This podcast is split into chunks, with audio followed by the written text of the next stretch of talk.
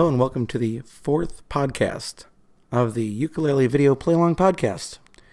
My name is Chris Russell, and I am a music educator who has integrated ukulele into choir. And I'm making occasional podcasts about using ukulele in education, playing ukulele, and of course, ukulele video playlongs that you can find on YouTube that are being made by a number of teachers.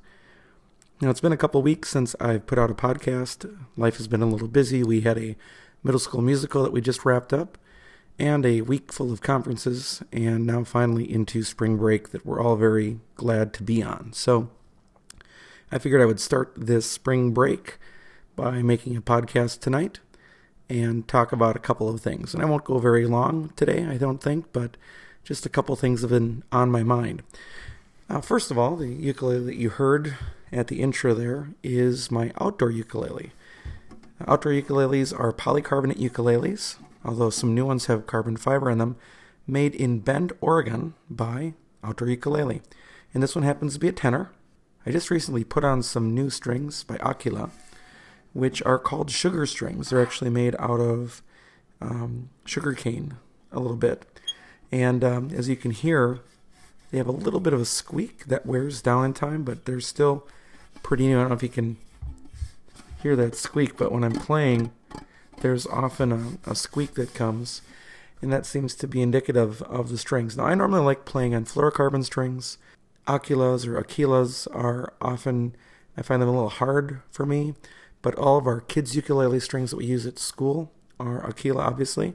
So um, these are the sugar strings. They look like fluorocarbon, they're a little thicker than fluorocarbon, but I like them so far, and I'm just giving them a shot.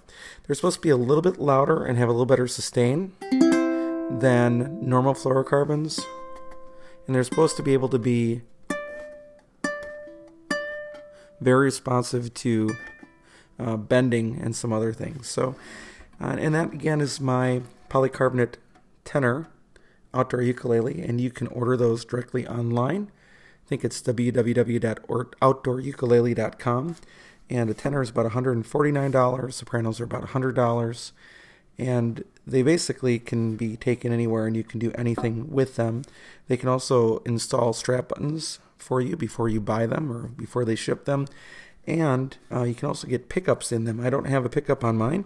I just recorded right into my blue snowball microphone uh, for the podcast tonight. So, still trying to figure out if I really like the sugar strings, I'm going to buy them again, or if I'm going to stick with what I've typically used, which would be my Martin, in this case, the M620s, which are fluorocarbon strings that are available just about everywhere. The price difference is about a dollar, so uh, nothing much to worry about there. And I would suggest, by the way, that if you have strings that you like and your local music dealer has them, and they're not too uh, out of uh, traditional price ranges because sometimes local music stores raise prices uh, to cover their charges. But if if you know the the price hike for a local store is just a little bit, consider buying your strings from your local dealer. Um, and if you can't get them from your local dealer, then look at a place like Strings by Mail. And of course, none of these places sponsor this podcast, but uh, they're places that I do business with, and I'd recommend them. So I definitely wanted to talk about those sugar strings, and um, so I'm still trying to figure out those strings and how I like them. I should mention that uh, in the past couple weeks that I haven't been making any videos, and in fact, I just posted my latest video tonight. a few weeks ago, I'd asked on the Facebook uh, "You Can You Can Do It" group, uh, which is a connection to the Ning group. There's a Ning group that is the "You Can Do It," run by Philip Tamburino but he also started a Facebook group, and I asked the question, What songs do you need in your curriculum that we haven't made play along videos yet? And one of the answers was supercalifragilisticexpialidocious. So I created a video for that and finished that today. It really did all the work today. I'd started it before the couple of busy weeks, but just didn't really get to it. And uh, the only challenging thing there, obviously, it gets faster but the original actually modulates three times. I think it starts in B flat, goes to B, and then goes to C. And using Twisted Wave on my iPad Pro, I modulated. I took away the modulations, so I raised the first section by a whole whole step, the section section second section by a half step and then left the third section as is for the play along. So therefore, if you have students, they don't have to try to change keys or worry about bar chords as they play along with supercalifragilisticexpialidocious. So I got that out there tonight, but I wanted to mention that Andy Ramos has been very, very busy making some uh, new play alongs and some religious based play alongs too, Man After My Own Heart. And then um, it seems that Kevin Way from Fredonia Middle School, who's, I believe he has worked with Dr. Reese because they're in the same community. Uh, Kevin Way has been making some more videos for his students, and he's had about three come out in the last two weeks after not having made some for a while. And that's that's what life does to you when you have families and and you have a busy job. Uh, you can't always make those play along videos, so you might want to go and see the latest videos by Andy Ramos and Kevin Way. And I'm not sure if I talked about this the last time or not, but um, I'll have to go back and listen to my own notes because it's uh, it's been so long. But there was a fellow by the name of Joe Weiss who made a list of all the Yellow Book and Blue Book songs that you could search by putting in which chords that you knew and would tell you what songs you could play.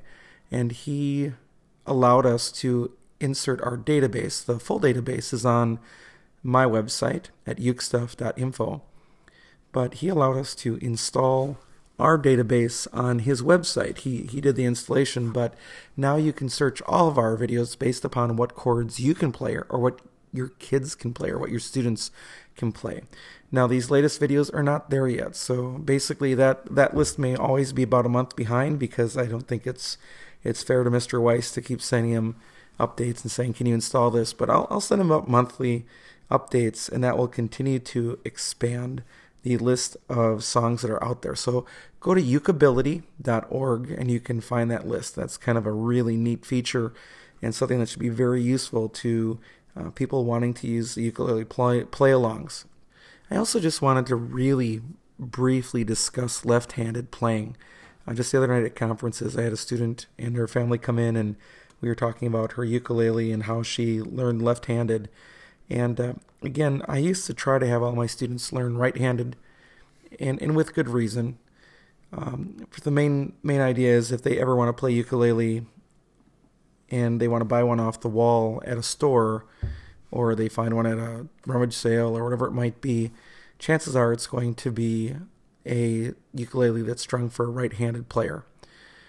So, um, not that there's really much that special. Sometimes you'll find a compensated ukulele, like the Martins are oddly compensated. If you ever have a chance to look at the Martin uh, saddle and, and what it looks like, it's strangely compensated that it doesn't quite make sense why the C string is where it's at and where the E string is at with a compensated saddle. And what a compensated saddle means, by the way, is that the the ukulele manufacturer has grooved the saddle to allow a little more extra space for the bigger strings and to be a little more towards the front for the thinner strings because of the thickness of the strings. It it allows the ukulele to theoretically play more in tune.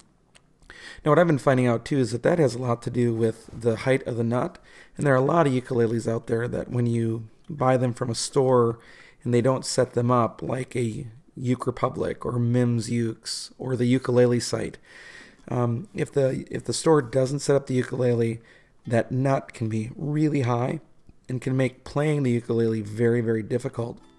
Not only because of bar chords,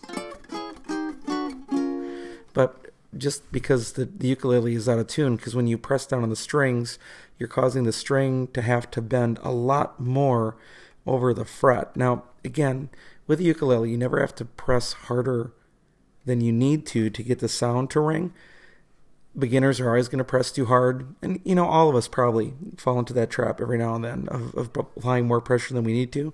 But if that nut on that ukulele is really high, um, that extra pressure that you press down with can really force being out of tune on the rest of your strings. And of course, some ukuleles don't even have their frets in the right spot. If they're, you know, there's unfortunately some of those that are out there. Now, I'm looking at the outdoor ukulele, and one of the best parts about the outdoor ukulele is that it was modeled supposedly modeled after a very, very famous ukulele manufacturer. Their first model was not so good. I have one. Somebody gave me one, and I love it. I love having it, but it had some issues, and the outdoor ukulele fixed that um, with both their sopranos and their tenors, and they kind of modeled it after, supposedly, after another manufacturer. Which means that when you get an outdoor ukulele, it is set up perfectly. You will have a very hard time finding a ukulele that's set up better. However, some people do have some preferences. Some people would like a saddle that's a little higher so they can strum harder, and some people like a saddle that's a bit lower so they can play fingerstyle much easier. But in general, for almost all players, the outdoor ukulele is set up pretty much perfectly. Now, again, it's not a wood ukulele, so it doesn't have a wood ukulele sound, but it's also not a pure plastic sound either. So, has a resonance of its own. Anyway, back to left-handed ukulele. Got off track there a little bit talking about saddles and so forth and, and action and so forth. But with the left-handed ukulele, you just switch the strings in the opposite direction and things should generally work. Sometimes the C string can be too big for the E string slot, and maybe the E string, the C string slot is the actual nut slot is too wide for the E string, but generally you're going to be okay. And what this allows is for a left-handed player to play the ukulele um, using the right chord shapes, yet in reverse, for for their practice. And I didn't originally want to do that, but I had a, a colleague at my school that we had a ukulele night for the teachers and she was playing along and she raised her hand and told me I couldn't play it. And it turns out she's missing part of the tip of her left hand. So she has become um, really a lefty in that regard, where she wanted to be able to strum with her left hand and make chords with her right hand. I couldn't say no and I literally went out and got my string winder. And by the way, if you don't have a string winder and you are a teacher of ukuleles, you need to buy a string winder. I think I talked about the Roadie automatic tuner. The Roadie is awesome. I recommend it as well. But a string winder, like the Ernie Ball, there's a second version one, Ernie Ball String Winder Pro or whatever. Get one of those. It will last a long time and it will help you make string changes very quickly. So I got, I got the string winder, swapped all four strings. Just takes a couple minutes to do it. And she was off to the races and was learning then as a lefty. And that got me thinking, why don't I do that with all my students? So, what I do, however, is I give my students the option, those that are left handed, I give them the option to learn righty or to learn lefty.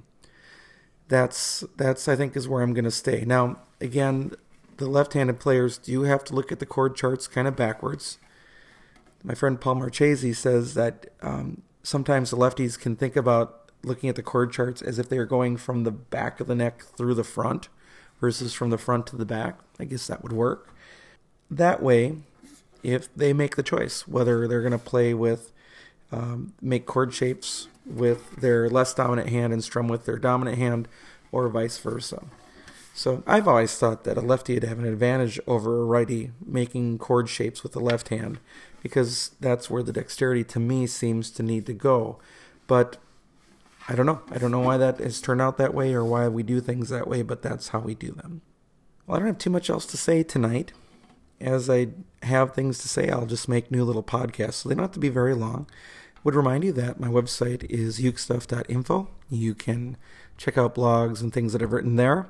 The YouTube page where my videos, my ukulele play along videos, are hosted is youtube.com slash ukulele tenor. And if you are interested in supporting my work, uh, because a lot of the, most of the videos don't earn income, if you're interested in, in contributing to the cause, even $1 a month, that'd be greatly appreciated.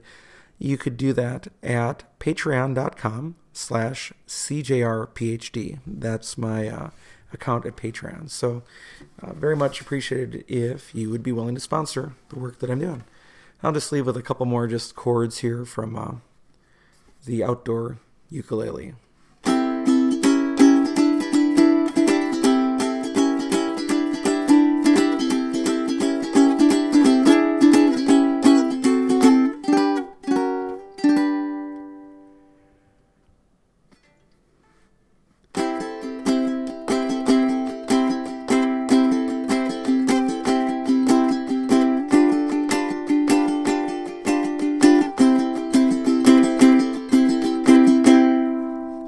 The George Formby thing. Still has a long way to go. Thanks for listening.